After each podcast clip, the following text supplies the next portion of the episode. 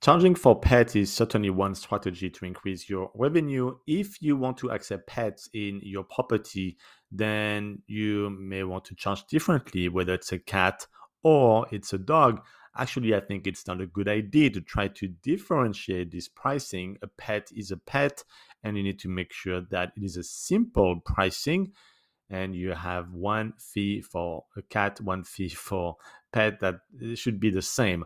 Otherwise, you're going to get the dog owners that are going to really be mad if you charge them more than the cat owners and vice versa. So, pet fee, yes, you can certainly charge for it.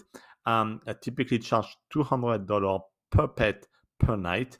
Yes, there is a fee. It's not cheap, but at the same time, I'm taking the risk to have pets in my property. There is a liability risk, and there is also more damages with pet owners. Typically, yes, not all, don't get mad, pet owners, not all, but typically, when I look at a 100 guests staying into the property, the one coming with pet are damaging the property more than the one coming without pets. I won't give all the details about the type of damages that the pets can do, but it is real.